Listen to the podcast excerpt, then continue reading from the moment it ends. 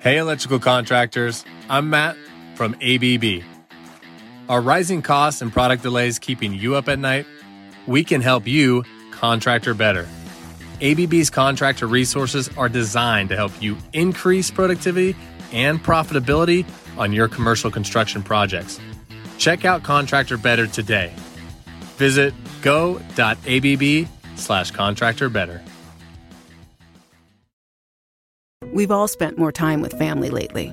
It can feel like old times, but your mind is on the future too, and what you can do to shape it. At Sandy Spring Bank, we work with clients to help them grow and protect their money with wealth management, trust services, and insurance so they can enjoy today and ultimately pass along their wealth. We believe real banking is a conversation. Let's talk about your dreams. Visit sandyspringbank.com slash wealth. Wealth and insurance products are not FDIC insured, not guaranteed, and may lose value. This is Orson Welles speaking from London.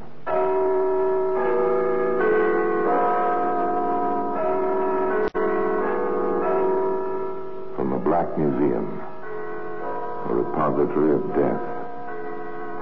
Yes, here in a grim stone structure on the Thames, which houses Scotland Yard, is a warehouse of homicide. Here, everyday objects a silk scarf, a length of twine, a child's toy, all are touched by murder.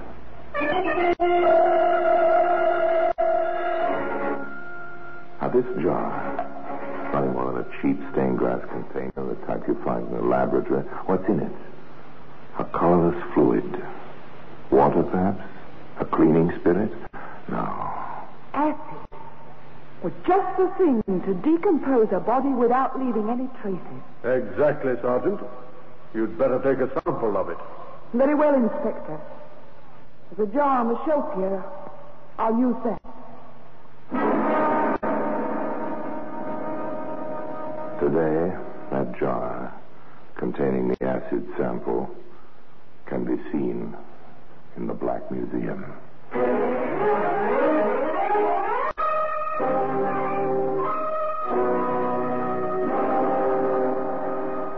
the annals of the Criminal Investigation Department of the London Police, we bring you the dramatic stories of the crimes recorded by the objects in Scotland Yard's Gallery of Death, the Black Museum.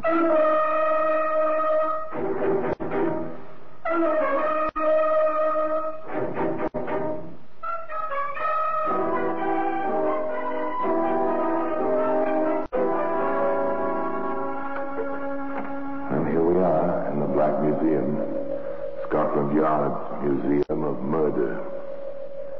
Here lies death, unseen but ever present, uncatalogued but orderly, enveloping the shadows, papering the walls, carpeting the floor. Death, for display purposes only. Here's a hypodermic syringe. It was once used to inject life-preserving serums and later used to inject poison. And death. An umbrella. Ordinary, everyday umbrella.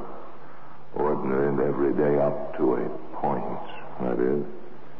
Look closer and you'll see just how sharp that point is. Just how lethal a sword stick can be as a weapon of murder. Now, here we are. Here's the acid jar, sealed and somber looking in its place on the shelf. Once this jar rested on another shelf, a workshop shelf in Crawley. Uh, but let's not anticipate. Let's begin our story at its beginning. Not on the shelf of a workshop in Crawley, but in the dining room of a hotel in Kensington. Dinner time. One corner of the room, at a table set for two, sits an attractive, fashionably dressed woman. She's joined by another equally as attractive and equally fashionably dressed. Agnes. Oh, Lenny. I'd almost given you up to lost. Sorry if I kept you waiting, my dear. Just as I was leaving my room, I ran into Mr. Hart. He's such a lovely man. I simply couldn't resist stopping to have a few words with him. Mr. Hart? The nice-looking one I pointed out to you at lunchtime. Oh, yes, of course.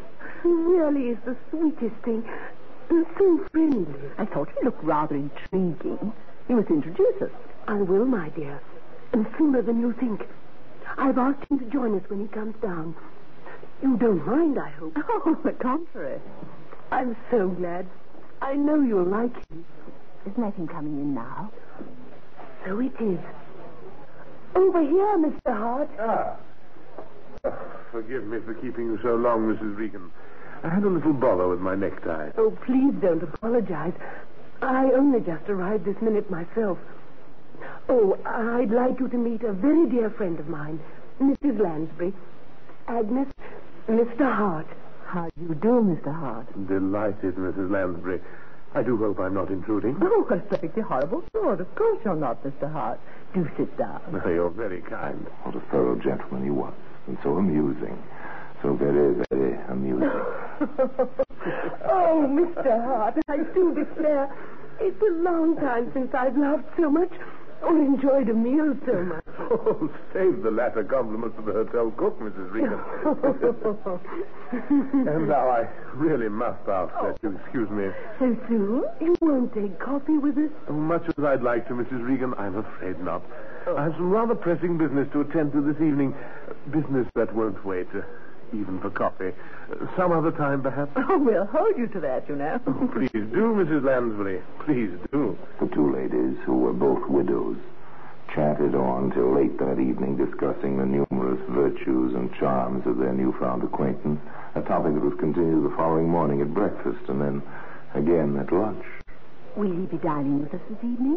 I'll ask him when he comes in. Don't forget. As if I could, my dear. The amiable Mr. Hart proved only too ready to accept a second dinner invitation and a third. He appeared to enjoy the two ladies' company as much as they did his. But it was upon Mrs. Regan that he centered most of his attention. I thought of taking a stroll in the country this afternoon, Mrs. Regan. You wouldn't care to join me, I suppose? Why, I'd love to, Mr. Hart. I simply adore the country. Fine. We'll start out straight after lunch.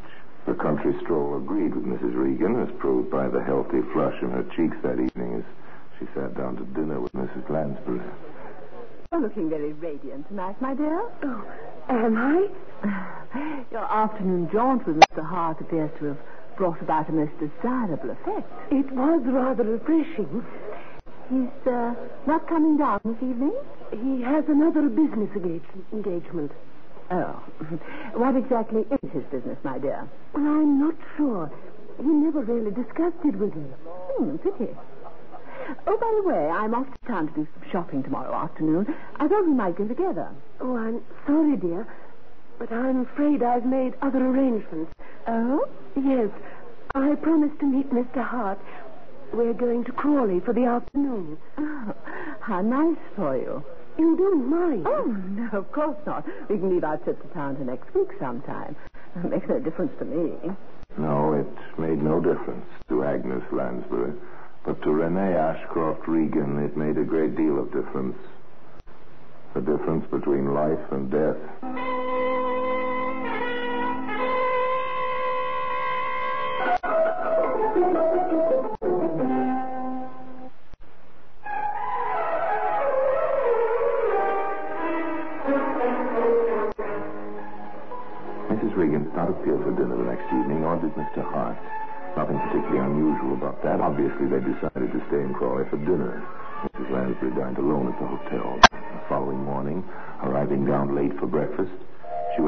To find that there was still no sign of her friend.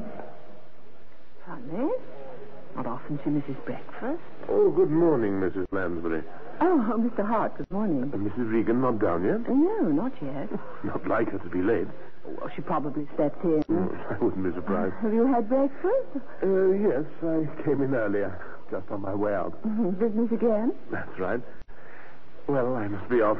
No doubt I'll see you at dinner. Yes, don't be late. I won't. Uh, till this evening, then. It was almost nine o'clock when Mrs. Lansbury finally left the breakfast table, and still no sign of Mrs. Regan. Strange Mr. Hart had not mentioned their visit to Crawley the previous afternoon. But perhaps the dear man preferred to keep it a secret. One never knew what sort of gossip could spread itself about a hotel, even a spark of encouragement. Still, still it did seem rather odd. Seemed even more odd when Mrs. Regan did not appear for lunch. A feeling of uneasiness crept over Mrs. Lansbury. Perhaps her friend was ill. She would make some inquiries. Oh, boy. Yes, madam. Um, have you seen Mrs. Regan about at all this morning? Mrs. Regan? No, madam. Not that I can remember. Well, uh, perhaps you'd better take me to her room. Very good, madam. This way. The bellhop looked pretty in his blue uniform with a red braid and brass buttons.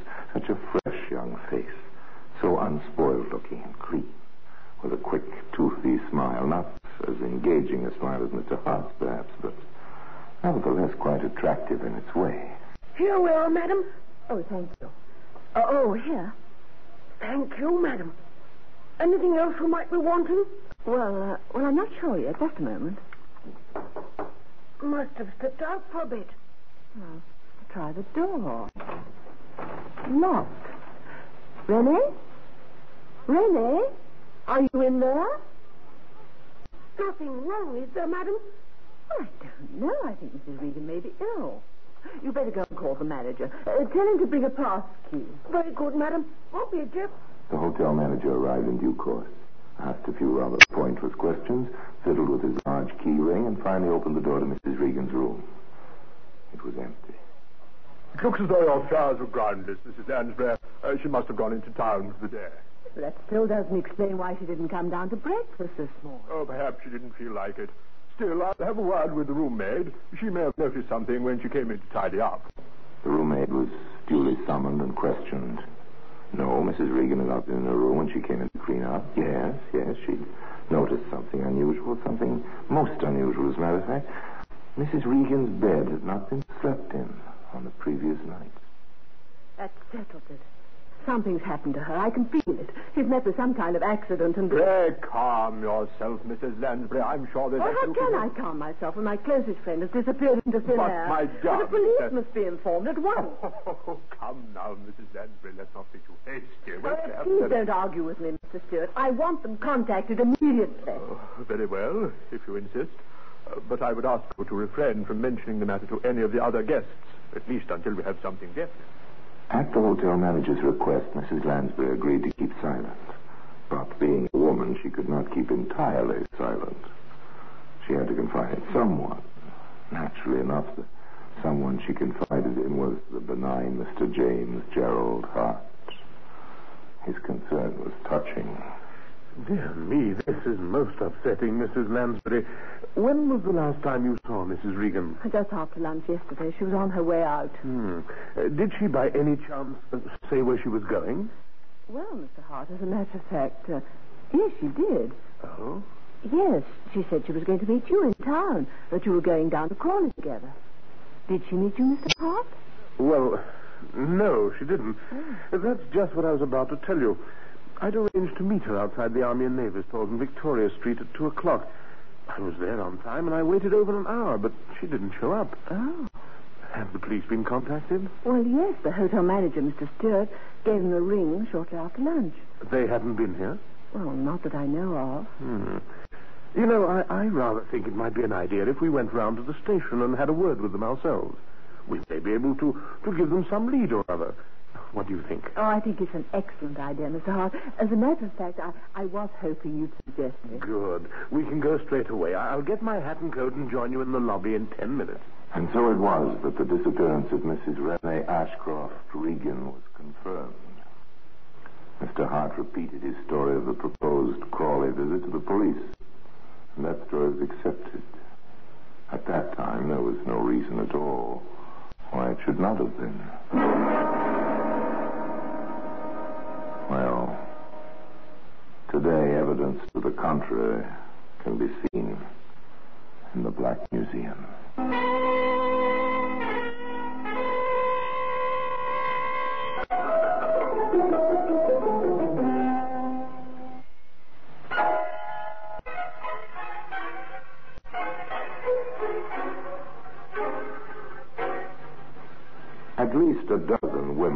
Reported to the police as missing every week. Renee Ashcroft Regan was only one more female whose name and description had to be distributed to every station in the Metropolitan Police Force's area and printed in the current editions of the Police Gazette. Routine, nothing more. Steady, patient routine. At the Chelsea station, woman police sergeant Carol Henderson whose duty it was to check through the daily records of missing persons in the area, came up on the case of Mrs. Regan and, as a routine step, paid a visit to the Kensington Hotel for a brief chat with those who had known her best. Naturally enough, the first name on her list was that of Mrs. Agnes Lansbury.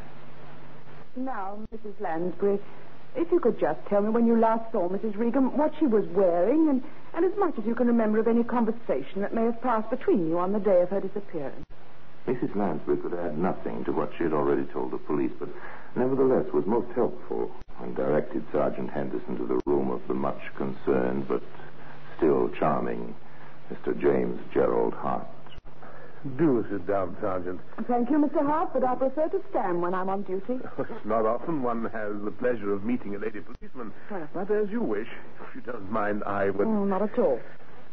Now, uh, I understand, Mr. Hart, from what Mrs. Lansbury tells me, that you've arranged to meet Mrs. Regan on the day of her disappearance. hmm? That's correct. I was to meet her at two o'clock outside the Army and Navy stores in Victoria But Street. she didn't show up. No. How long did you wait for her, Mr. Hart? Oh, at least an hour. Close to an hour and a half, I should imagine. And then? Well, as you may know, we intended going to Crawley together. When I realized she wasn't coming, I drove down alone. Oh, I see.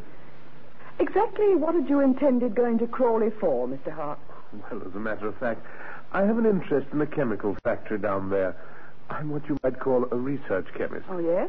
Uh, Mrs. Regan was hoping to purchase some samples of certain plastic fingernails I'm manufacturing. I see. Well, I think that's all I need from you at the present, Mr. Hart. Thank you for your time and your cooperation. No trouble at all, Sergeant. I'm most anxious to have this matter cleared up, you understand. Uh, Mrs. Regan and I were close friends, and I hate to think that anything may have happened to her. Quite. If I can help you in any way, I'll only be too pleased. That's very kind of you, Mr. Hart, but I think we'll be able to manage.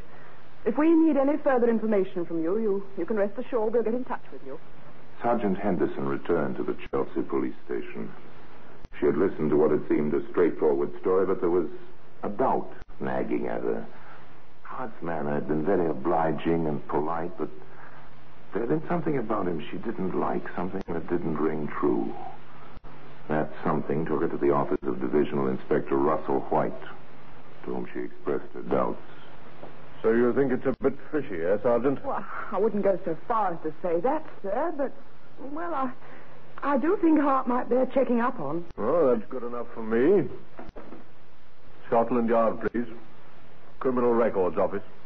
Within the hour, the checkup had been made, and the results phoned back to Chelsea. Results that stood by Sergeant Henderson's feminine intuition. According to the records, the plausible Mr. Hart had served two sentences for fraud. Well, there you have it, Sergeant. It appears he's been up twice in the past ten years. I can't say it surprises me. Perhaps not, but I wouldn't let it influence you too much. Just because a man has a record, it doesn't say he knows anything about Mrs. Regan's disappearance. That's true. I think at this stage the best thing we can do is to forget about Hart for a while and concentrate on Mrs. Regan herself. Give the newspapers a full description of her and the clothes she was last seen wearing. The usual thing. All right, I'll get onto it straight away. Thus did the story of Mrs. Renee Ashcroft Regan's disappearance receive its first coverage in the London newspapers. A close-up photograph and underneath it a full description of the missing woman as she was last seen by Mrs. Lansbury prior to her leaving the hotel for her proposed meeting with James Hart. Mm-hmm. Ah, that should bring results, Sergeant. Let's hope so, Inspector. The jewelry's the thing. Mrs. Lansbury is quite sure she was wearing it when she left the hotel. She was most emphatic about it. Good. Every jeweler and hock store proprietor in London's been alerted. If a legitimate sale is attempted, we'll hear of it. Two days passed. No information was received by the police. Then, on the third day, word came through that a Persian lamb coat very similar to the one worn by Mrs. Regan at the time of her disappearance had been found in a cleaner's shop near Crawley. It was later identified by Agnes Lansbury and then brought to the Chelsea police station for analysis. Laboratory tests, however, failed to uncover any further leads. Nothing more, Inspector? I'm afraid not. A pity it went through the wash before it was noticed. Yes. Still, I suppose we shouldn't complain. At least we know now, without a shadow of doubt, that something has happened to Mrs. Regan. And also that it happened somewhere in the vicinity of Crawley, which is where she was supposed to have been going with Hart. A further two days passed. Then came the information that Inspector White had been waiting for. A report was received that jewelry fitting the description issued by the police and newspapers had been offered for sale to the proprietor of a second-hand store in Horsham. It was also identified by Mrs. Lansbury as belonging to the missing Mrs. Regan. Proprietor Solly Jacobs was questioned by Inspector White. Just how long have you been holding this jewelry, Mr. Jacobs? One week tomorrow. Party brought it in just after lunch. Hmm. Well, that fits. And this party gave his name as Jones, you say? Well, here's the ticket. John Jones. You couldn't give us a description of him, I don't suppose? Well, so let me be remembering like he was uh, short, stocky, with the dark hair and, uh, well, I'm not quite sure, but I think he had a small mustache. A small mustache. Anything else? Well, not that I can bring to mind, no. Yes. Well, it just so happens, Mr. Jacobs, I have a few photographs in my pocket of men who could fit the description you've given me. I wonder if you'll take a look at them. Well, what have I to lose? What about this one? Uh, no. This? Ah, no, there's nothing like it. Uh, how about this one? Mm. Well, Aye, that's it. You're sure of that? As sure as I'm standing here, I never forget a fight. Thank you, Mr. Jacobs. You've been very helpful. Returning to the Chelsea police station, Inspector White summoned Sergeant Henderson to his office. Bringing her up to date on his visit to Horsham, he produced the photograph that had been recognized by Jacobs. James Gerald Hart. As he was when arrested in 1939 for fraud. Hasn't changed much. Fortunately for us. Going to pull him in? All in good time. If he's done away with Mrs. Regan, as facts seem to indicate, he must have deposited her body somewhere. His chemical factory. Well, that's as good a place to start looking as any. Tell Peters and Cunningham to stand by. We'll pick up Hart on the way down. Twenty minutes later, Inspector White, accompanied by Sergeant Henderson, arrived at the Kensington Hotel and asked for Mr. Hart. That smiling gentleman, as smooth and suave as ever, came downstairs immediately, greeting the sergeant with an airy wave of his hand. Good afternoon, Sergeant. I was hoping you'd call again. Oh? Yes, yes. I've been rather anxious to hear what progress has been made in the search for Mrs. Regan. Perhaps you'd better ask Inspector White here that question. He's taken over the handling of the case. Oh? How do you do, Inspector? Mr. Hart. Before I answer your questions, Mr. Hart, I have a few I'd like you to answer for me. By all means. Fire away. Sergeant Henderson tells me that you have an interest in a certain chemical factory at Crawley. That's correct. And that you arranged to take Mrs. Regan there on the afternoon of her disappearance. Yes. We'd rather like to look over this factory if it can be managed. Uh, Just routine, you understand? Of course. Any time, Inspector. Will tomorrow morning suit you? Hardly, Mr. Hart. It'll have to be this afternoon. Well, I'm not sure that that would be convenient, Inspector. You see, I, I have a business appointment in Chelsea at three, and then I'm afraid your business appointment will have to wait, Mr. Hart. But, Inspector... Let's be on our way, shall we? I've a car waiting outside. For a fleeting second, the ever-present smile almost faded from the lips of James Hart. Then it broadened, and his perfect white teeth flashed in the sunlight streaming through a lobby window. Lead on, Inspector. Little was said during the trip down to Crawley.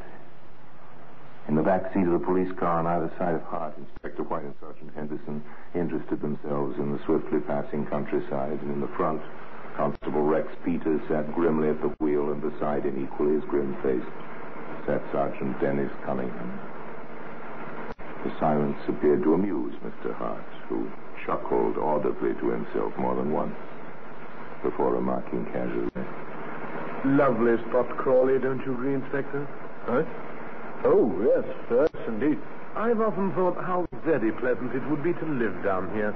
Oh, next turning to the right, Constable. A few minutes later, the police car came to a standstill outside the Hart Chemical Factory, which proved to be little more than a glorified workshop fitted up as a laboratory. Hart remained in the car under the watchful eyes of Peters and Cunningham while the inspector and Sergeant Henderson entered the wooden building. Well, plenty of experimental equipment lying about. Nothing uh, much else as far as I can see. Well, Certainly no corpus delicti. hold on. What's in those drums over there? Oh, Looks like some kind of oil. Yes. Oil be hanged. It's acid. Drums of acid in a laboratory. Nothing very odd about that unless. Unless that acid happens to contain the undissolved remains of a human body. Acid. Just the thing to decompose a corpse without leaving any trace. Exactly, Sergeant. But in this case, I think it may have left traces. Look, floating on the surface, Looks like a piece of bone. with particles of flesh still clinging to it. Oh, You'd better take a sample of the acid itself. Siphon it out. Very well, Inspector. There's a jar on the shelf here. I'll, I'll use that. James Gerald Hart made no attempt to deny the accusation of murder that was subsequently leveled at him. On the contrary, knowing the game was up, he admitted his guilt freely, stating that he had first shot Mrs. Regan and deprived her of her clothing and jewelry, then deposited her body in the drum of acid, a sample of which today occupies this position of honor in the Black Museum.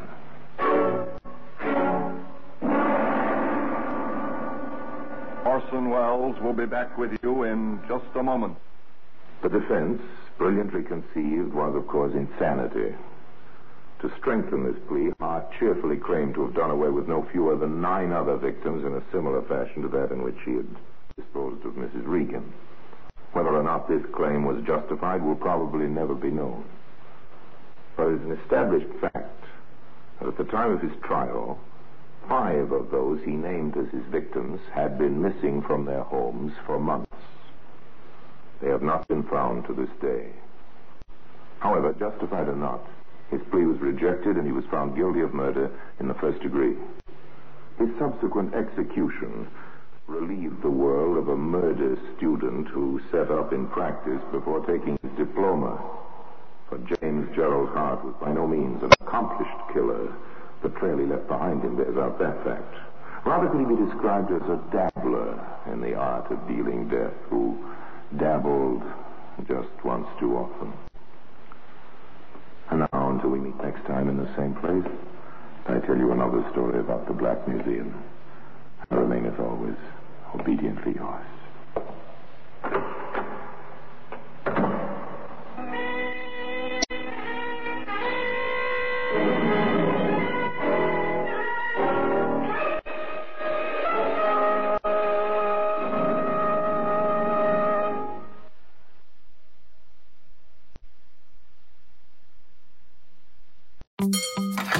Do you think all premium fuels are the same? Well, your engine doesn't. Shell V Power Nitro Plus helps keep your engine running like new because it's engineered to defend against four main engine threats gunk, wear, corrosion, and friction. So next time, choose Shell's most advanced fuel ever. It's fuel for thought. In engines that continuously use Shell V Power Nitro Plus premium gasoline.